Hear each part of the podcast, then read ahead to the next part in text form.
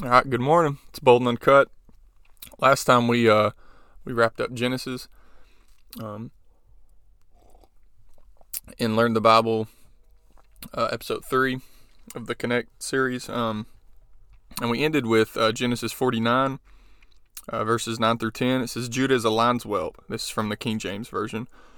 "From the prey, my son, thou art gone up. He stooped down. He couched as a lion, and as an old lion, who shall rouse him up? The scepter shall not depart from Judah, nor a lawgiver from between his feet, until Shiloh come. And unto him shall the gathering of the people be." You know, and to Judah's line, we know throughout Scripture, belongs kingship. We see King David, Solomon, their dynasty for 640 years after this. You know, but David's throne didn't exist whenever Jesus came. You know, the Romans were over Jerusalem, but Jesus will sit on the throne of David at the second coming, and he will reign during that 1,000-year period here on earth and then forevermore. We see verse 10, "The scepter shall not depart from Judah, nor the ruler's staff from between his feet, until Shiloh come, and unto him shall the gathering of the people be." Shiloh is a cryptogram of the Messiah, the Lion of the tribe of Judah. The scepter refers to the tribal identity and the right to apply and enforce Mosaic laws, you know, like mainly for capital punishment. So we see capital punishment here, and we'll see it later in Leviticus as well. But when we go back to history, after the death of Herod in 4 BC, Archelaus had been placed over Judea by Caesar Augustus, and then he was removed between like 6 and 7 AD. Coponius replaced him. Here we see the legal power of the Sanhedrin was immediately restricted, and the capital cases were lost. And, you know, that includes capital punishment. And that's why the Jews had to go through the Romans for Jesus to be persecuted. They'd lost that power. When the members of the Sanhedrin found themselves without power over life and death, you know, and other capital offenses, they covered their body with sackcloth and cried in the streets. They thought that the Torah had failed. Because of that, the scepter had, you know, won't pass until Shiloh come. They thought the Torah had failed. They thought the word of God was wrong. The scepter was removed from Judah. But little did they know that Shiloh had come, because when that happened, whenever they took the Romans took capital punishment away from the Jews, when the scepter was removed, a young son of a carpenter was growing up in Nazareth, and we know who that is. Jesus would present himself as Messiah the King, as described in Daniel 9. Jacob predicted that the scepter would not depart from Judah until the Messiah comes, and that is exactly what happened. That's just the coolest little prophecy. That was when he was talking to the 12 tribes, or the 12, sons who would be the 12 tribes. But now we're going to get into Exodus. I'm going to try to make this as quick as possible. We're going to start going into wrapping up the Torah, the 5 books of Moses. Exodus is the birth of a nation. Leviticus is the law of the nation. Numbers is the wilderness wanderings, and Deuteronomy that's the last 3 sermons of Moses. So, you know, when we look through Scripture, we see 3 promises. We talked about God's covenant with Abraham last lesson, remember? And then here we see God's covenant with the nation Israel. Basically, it's, if they faithfully serve him, you know, they're going to prosper. But if they turn away, then they'd be, you know, taken out of the land, destroyed, whatever. And we see this happening throughout their history, back and forth with God. And this is known as the Mosaic Covenant, and it's conditional. It determines their faithfulness. And then later we see the covenant with David, you know, the Davidic covenant, and his lineage would produce the Messiah, and he'll sit on David's throne, but we'll get to that when we get there. Exodus in Hebrew means the outgoing. You know, we see them, they entered Egypt as a family, and then they left Egypt as a nation. The first 18 chapters, you know, we see there Moses' story, we see the plagues, the institution of the Passover, and then you have the Exodus from Egypt and the crossing of the Red Sea, and we've all heard that story 1,000 times if you've, been to Sunday school any amount of your life. Chapters 19 through 24 describe the giving of the law at Sinai, the 10 Commandments, and the Mosaic Covenant. Chapters 25 through 40 deal with the tabernacle and also highlight the priesthood. We see Scripture tells us that a Pharaoh came to power who did not know Joseph. And Isaiah 52:4, verse 4 says, tells us that the Pharaoh of the oppression was an Assyrian. So the Pharaoh wasn't even Egyptian; he was Assyrian. And we see him, he becomes insecure and threatened as the Hebrews started to multiply and they become more powerful. You know, they were starting to grow in numbers. So he makes them slaves, and they're going to be slaves for 400 years. Moses was an Israelite, and his parents were Levite. You know, and later we'll see that that's the tribe of the priesthood. We know Pharaoh orders all male infants to be killed, so his mom sits him in a basket in the river and hopes to save him. Pharaoh's daughter finds him. She hires an Israelite woman to nurse him, and we know that ends up who being his Moses' own mother who nurses him. He later realizes how bad the Egyptians treat his people, the Israelites.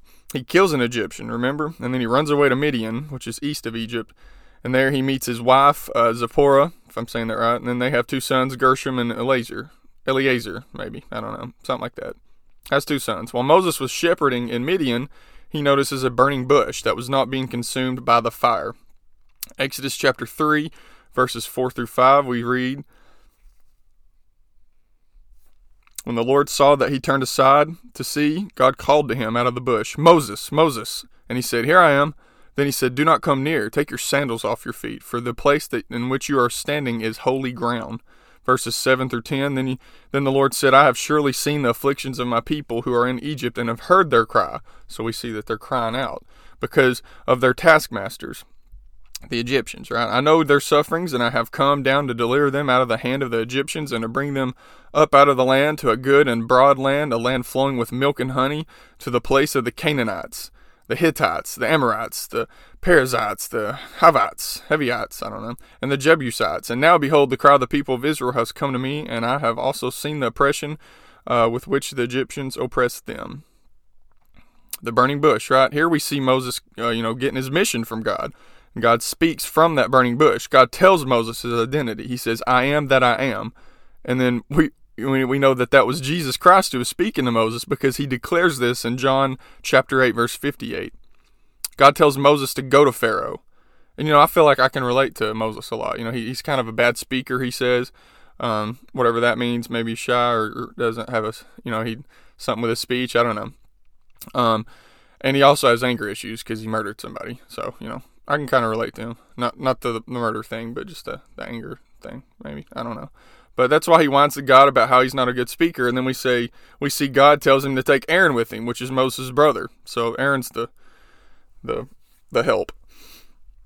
Chapter 5 to 12 is Moses and Pharaoh going back and forth. We see Moses using different signs to show that God sent him. And then, these are some wild stories. We see, Pharaoh brings his magicians, and we see Moses throwing his walking stick down, and it turns into a snake, and we see some other stuff. But we also see Pharaoh's magicians, turn their sticks to snakes. So there's another world out there that's on the dark side that does, they do have powers as well. But we do see Moses' snake eat their snake. But and he also shows the people, the Jews, as a sign from God too. These signs. But we see the 10 plagues after this, because Pharaoh won't listen. Each one of these is a stab at the gods of the Egyptians. And I actually post on my Instagram, going through those 10. And we know the last one is the death of the firstborn, and in those days the pharaohs were considered gods, and so Pharaoh's son would probably be the next god coming up. Only way to save them was to put the lamb's blood on the doorpost, and this is known as the Passover, which is huge for Jews and us as well. The Jews still celebrate this event to this day. The month will be the beginnings of months, and that is why the Jews. That's why the Jews have two calendars, right? The civil calendar, which is Rosh Hashanah, it starts in the fall. And then the religious calendar starts in the month of Nisan, the spring, the month of the Passover. And the Passover symbolizes life. They were delivered from bondage. The Passover celebration is in the month of Nisan. Also, in this month, you have the Feast of Passover. You have the Feast of Unleavened Bread, you have the Feast of First Fruits, and this is all usually kind of spoken of as Passover. But, they're all very important and point to Jesus, as we've said in other lessons, the Leviticus lesson that we just did, talking about the feasts. If you haven't listened to that one, go back and listen to that. But the Passover is also prophetic. Jesus Christ is our Passover lamb, right? The Lamb of God. Egypt is always a symbol of a type of the world, secular, a model or metaphor, of a sinful world, and we see that throughout Scripture. They had many false idols and gods. They were very materialistic and immoral. And, I'm reading a book by Patrick Heron, and also a book, Patrick Heron's book is The Nephilim and the the pyramids of the apocalypse, and it's very interesting. I don't know if I agree with him on everything. And I'm also reading. I just bought a book by Ryan Peterson. If you've not heard of him, go look him up. Just some interviews and stuff. Very interesting and smart guy. And his book, he's got The Judgment of the Nephilim and The Final Nephilim.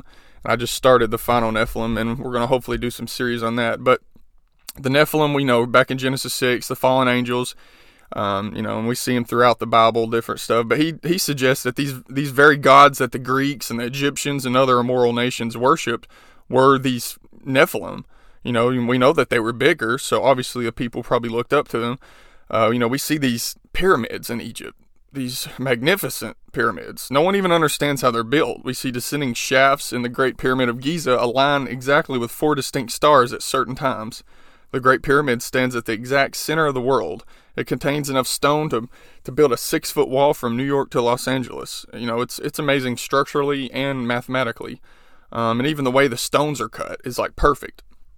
Some of the ancient Egyptian texts state that the monuments were built by the gods to resemble buildings in the sky. I saw someone who had posted a picture where they were visiting, I guess, Cairo, and from their hotel room they could see 2 of the pyramids, from their hotel room, which is pretty awesome. And so they post that, and someone comments, and they said, "Wow, they've got 2 Bass Pro Shops." Pretty good, right? I thought it was hilarious because, in Memphis, Tennessee, we've got the pyramid, the Great Pyramid of Memphis, Tennessee, and it's a Bass Pro Shops. So I thought that was hilarious. But anyway, we see a lot of the ancient statues in Egypt have to do with the stars and the zodiacs, like back when we were talking about the Tower of Babel, whatever, and then throughout Egypt, you see the Sphinx statue, which is Virgo to Leo. That's what that's symbolizing. And that's, from the zodiac. And we see, worshiping of stars. And if, throughout Scripture, we see that how somehow the stars and the fallen angels, the stars and angels, you see the stars always. And even Lucifer is called the morning star. And we see throughout pyramid text, the morning star written, So there's numerous verses in the Bible that associate stars and angels. And we see a lot of... throughout Egyptian text, how they were talking about stars and worship stars and all that. But we also wonder how these statues were even moved throughout Egypt. They weighed thousands of pounds. But throughout the Bible, we see talks of giants, and we'll get into that later. Samuel talks about giant with 6 fingers on each hand and 6 toes on each foot. Deuteronomy, the King Og has a bed that's like 18.5 foot long. We see Goliath, of course, and then the next lesson, whenever we get into Numbers, I guess, Joshua and Caleb, they go to spy out Canaan, and it's filled with giants. So I definitely think it's got some resemblance here, and even throughout Greek mythology, you see all these different things with fallen or gods and humans mixing to create these beings, but anyway, go look into it for yourself and decide what you think, but check out those books for sure and just hear what they have to say. But Pharaoh lets the Israelites go, right? We see over and over again in the book, God hardens Pharaoh's heart, and I know that's like a debated thing, but it says God hardens Pharaoh's heart. Pharaoh changes his mind. He goes after them. Exodus 13, God gives the Israelites a pillar of a cloud by day and a pillar of fire by night that guides the Israelites, right? It's like a GPS of the day. We see in Exodus 13, Moses takes the bones of Joseph with him, so I think that's neat. I don't know if they were dug up or how that worked, but he takes them with him because we see Joseph mention that he wants, whenever he wants it, to stay with his people. But the Israelites cross the Red Sea. We know this story, right? When Pharaoh goes to cross the Red Sea, then we see that the waters close and kill the whole army in the water.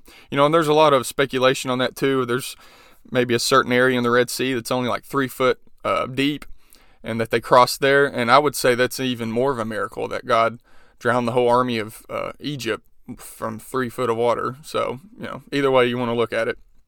Then we see the journey to Mount Sinai. We see the Mosaic Covenant that we talked about earlier, chapter 19 through 24. It is conditional, right? God reminds Israel of their obligation to be obedient in Exodus 19, verse 5. The people agree in verse 8. This covenant is centered around God giving his divine law to Moses at Mount Sinai. The Israelites had to be faithful. They'd be blessed, and then they turn away from God, from the covenant. Then the covenant was broke until they repent and turn back. And we see this back and forth all throughout Scripture. Here we see a lot of laws and ceremonial regulations, but then throughout the Bible we see four dispensations of time in the Bible. And, you know, if you listen to me and Michael's episode, we talked about dispensationalism and covenant theology or whatever, you know, however you agree or disagree with that. But we see four dispensations of time throughout the Bible. We see what we talked about last time, the time of Abraham and the patriarchs, and also, you know, during Job's time, where anybody, anytime, anywhere could offer a sacrifice to God. But here, this is like the period of the law. We see, you know, totally different now. Under law, no place except for the specific sanctuary, no one except for an appointed priest, no time except for the appointed time, and certain sacrifices at certain times, and a certain process and order had to take place. Only people from the tribe of the Levites could do it, you know, could be priests. And then in Ephesians is the third one we talk about, a dispensation of grace that was unknown before, is what the King James Version says, exactly, a dispensation of grace. The church, right? We have a new high priest who is Jesus Christ. Sacrifices change, spiritual sacrifices. We're all kings and priests. And then the fourth dispensation will be, we see in the book of Ezekiel, and me and Dad talk a little bit about that, the millennial temple, you know, whether whatever your views are there, but we talk a little bit about our views in the feasts episode. But we see a future temple that's a different temple with different sacrifices, and this will be in the New Jerusalem, and I believe during the 1,000-year millennial where Christ reigns over the world. Four periods where God is doing something different, but through all these, though salvation is always by grace through faith in every single dispensation. The Ten Commandments, we know, are in Exodus 20. While Moses has gone up on the mountain, the people make a golden calf. We all know this story, right? It comes back down. Moses breaks the tablets, resembling breaking the covenant with God, and then melts the golden calf. Moses takes the melted calf and puts it in the water and makes the Israelites drink it to renew the covenant with God and his people. We see this in chapters 33 and 34, and that's just kind of a weird, you know, melts it and then the people drink it, but, you know, whatever. Moses resembles Christ's first and second coming here. Christ was broken the first coming, right? Moses broke the tablets the first time, and the second time Moses comes down the mountain, he has to cover himself with a veil because his face is shining with the glory of God. We see that Exodus 34, verse 29. And what happens Christ's second coming? It will be his glorious return. Why was the law given? To provide a standard for righteousness. How do we know right from wrong, right? By looking at God's standard. These expose and identify sin. We see in Romans 7, the law was given to expose our sin nature. We couldn't keep it if we tried. You cannot repair your sin nature. Remember Adam and Eve when they tried by covering themselves with the fig leaves, and we see Jesus had to shed blood and cover themselves with animal skins. Jesus fulfilled the law by shedding his blood as a sacrifice for us. Romans 8, now those who have made Christ their Lord and Savior, they're going to continue, you know, to try to keep the law, but we can't, you know, perfectly. Jesus said, those who love me will keep my commandments, right? Our challenge is we need to walk in the Spirit and not walk in the flesh. We see that in Romans 8, verses 3 and 4. Allow the Holy Spirit to sanctify us. The Mosaic Law reveals to people their sinfulness. To the Jews, it reveals it to them. Keeping the law didn't save the people in the Old Testament. They couldn't keep it perfectly either, right? Salvation is by faith alone. Galatians 3:21 says, the law cannot give life. I want to read Hebrews 10, 1 through 4. Real quick, let me get to it. Hebrews 10, 1 through 4. For since law has but a shadow of the good things to come instead of the true form of these realities, it can never, by the same sacrifices that are continually offered every year, make perfect those who draw near. Otherwise, would they not have ceased to be offered, since the worshippers, having once been cleansed, would no longer have any consciousness of sins? But in these sacrifices there is a reminder of sins every year, for it is impossible for the blood of bulls and goats to take away sins. The sacrificial system was a foreshadow of the bearing of sins by Christ, the perfect sacrifice. And you can keep on reading 5 and on down, and it kind of goes through that. But Hebrews 9, 11 through 14. Verse 9, 11. But when Christ appeared as a high priest of the good things that have come, then through the greater and more perfect tent, not made with hands, right, like this tabernacle we're about to start talking about, that is not of this creation. He entered once for all into the holy places, not by means of the blood of goats and calves, but by means of his own blood, thus securing an eternal redemption. For if the blood of goats and bulls and the sprinkling of defiled persons with the ashes of a heifer sanctify for the purification of the flesh, how much more will the blood of Christ, who through the eternal Spirit offered himself without blemish to God, purify our conscience from dead works to serve the living God? There's no more temple or tabernacle, right? The Romans destroyed the temple in 70 AD, right? Flattened it. Christ came and has the ultimate one-time sacrifice for all. He is our high priest and sacrifice and king. Hebrews 10:14, which we just read, it says one-time offering, once. Christ having been offered once to bear the sins of many. Not like the Mass tradition in Catholicism.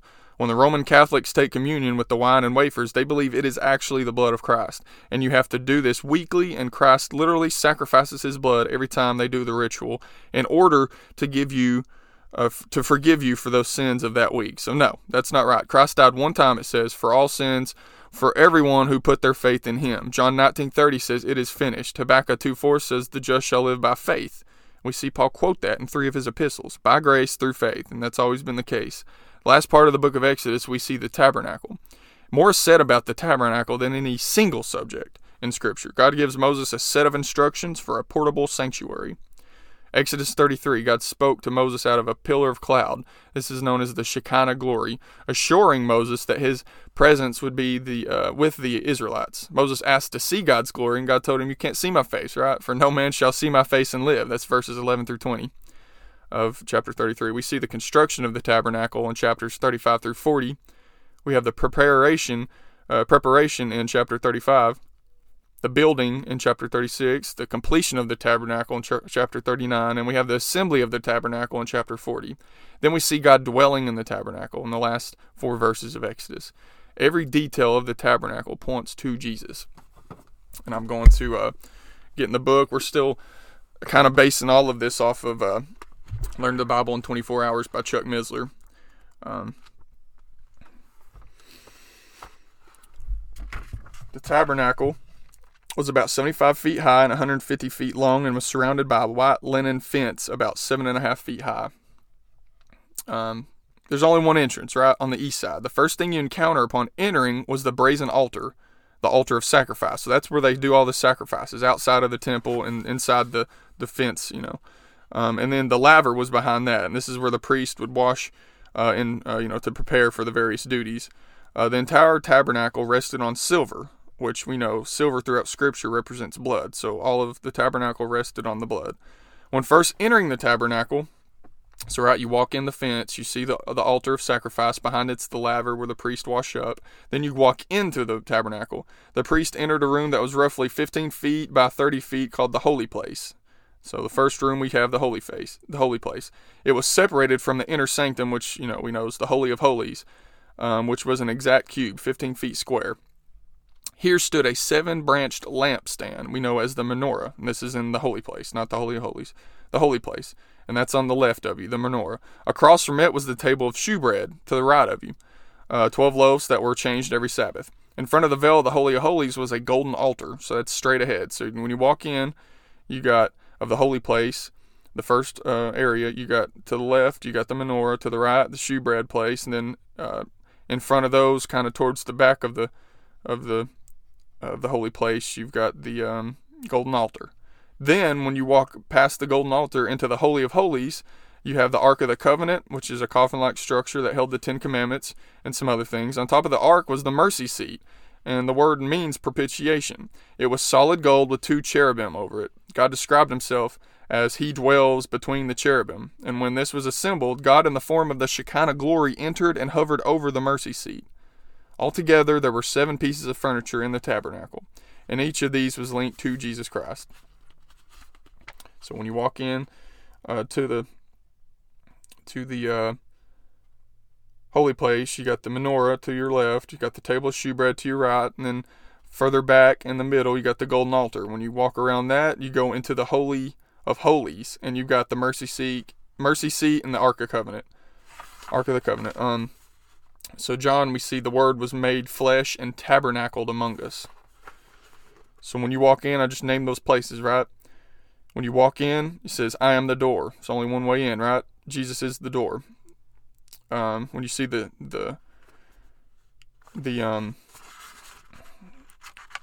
menorah, we know Jesus is the light of the world. When you see the table of shewbread, Jesus says, "I am the bread of life." The golden altar, Jesus is intercession for us. When you go into the Holy of Holies, you see the mercy seat, which we said means propitiation, and Jesus is the propitiation for our sins. And then we also see the Ark of the Covenant, which is Jesus is our sin bearer. Approaching the tabernacle, it had no beauty that would we would desire it. And then when you enter it, it becomes beautiful, right? Breathtaking. The entire structure was complete with symbolism. Even the outer area, the inner court, and the holy place were symbolic. The outer area represents the body, the inner court represents the soul, and the tabernacle itself represents the spirit. So all of this is pointing to Christ. And yeah, I'll post a picture on the Instagram so you can kind of see, but you can also see pictures all throughout Google and kind of how it represents Jesus and points to him through it. But yeah, just go through Exodus for yourself. It's one of the cooler, just awesome stories all throughout. And just really take it in. And like I said, when starting the series, try to get this whole image of these cute little children stories out of your head and just realize, how big of a deal this was. I mean, Moses was leading a lot of Israelites over. This wasn't like a little band of 40, 50 people. This is a huge nation that was leaving Egypt. And Egypt was a huge power back then. And, and I mean, they were massive and just... it would have been intimidating for sure, and just knowing how God led them out, it's really cool. But anyway, I appreciate you guys listening. We'll see you next time. Thanks.